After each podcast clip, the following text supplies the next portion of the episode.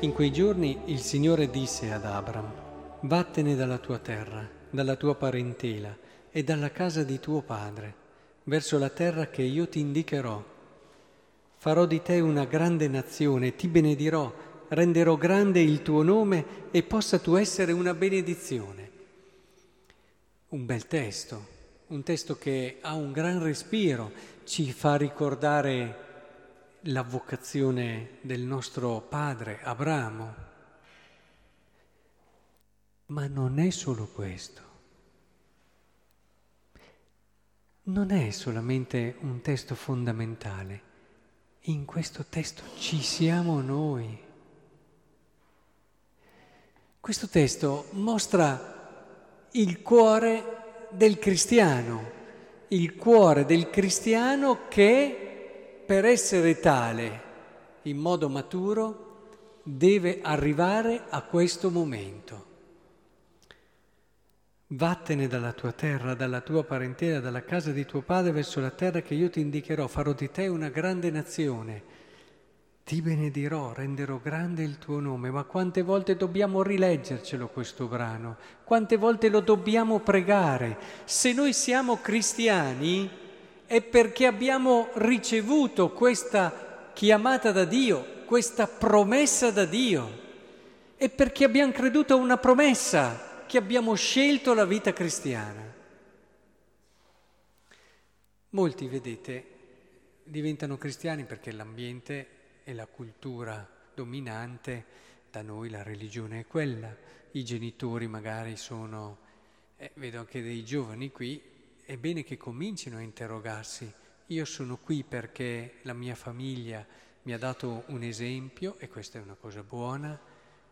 Sono già arrivato a fare questo salto, questo salto del credere a quella promessa lì e di lasciare, perché se non si fa questo salto si diventa cristiani mediocri, è inevitabile, non si lascia si sta sempre, sì, si ha senso morale, ci si anche crea una buona interiorità a livello più psico-spirituale, si, si procede in tanti modi, ma non c'è quell'entusiasmo, quella forza, quella radicalità del Vangelo che è la sua bellezza. Non c'è. Si trovano tante giustificazioni per tante cose tante scuse per tante altre. Ma è proprio qui il cuore.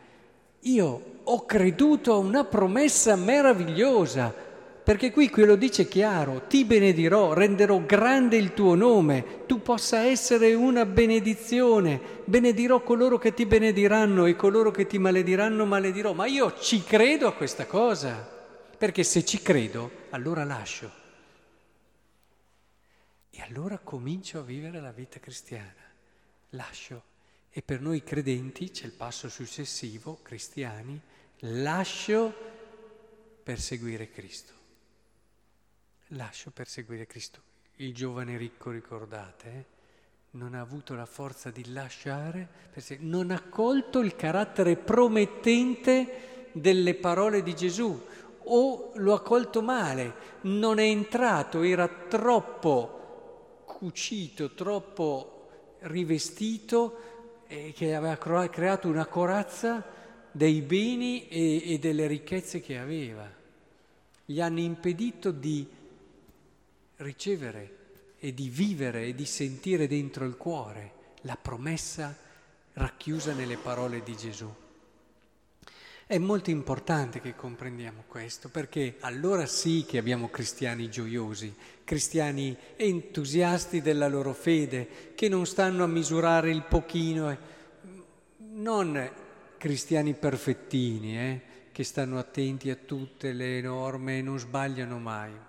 Cristiani migliori non sono quelli che non hanno sbagliato mai, sono quelli che hanno capito però questo e ci si sono messi tutti in questa promessa perché ci hanno creduto davvero e allora a guardarli te ne accorgi, non devo neanche aprire bocca, te ne accorgi subito che quello è un credente, non perché va alle funzioni, ma perché ha un modo di vivere la promessa di Dio in un modo totalmente diverso. Ecco, questo è quello che vi auguro. Cercate poi di rileggere anche il Vangelo in questa prospettiva, sul fatto del non giudicare, perché eh, tenete presente che quello che è la pagliuzza nell'occhio, tu magari hai la trave, cioè imparare a vedere l'altro in riferimento a quello che sono io.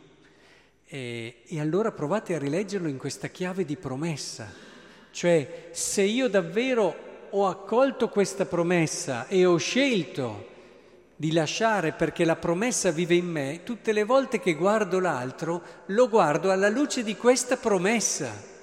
Ed è proprio guardandolo con quella promessa che io ho nel cuore che riesco a vederlo secondo verità. E lo posso anche amare, lo posso perdonare, posso evitare di giudicarlo.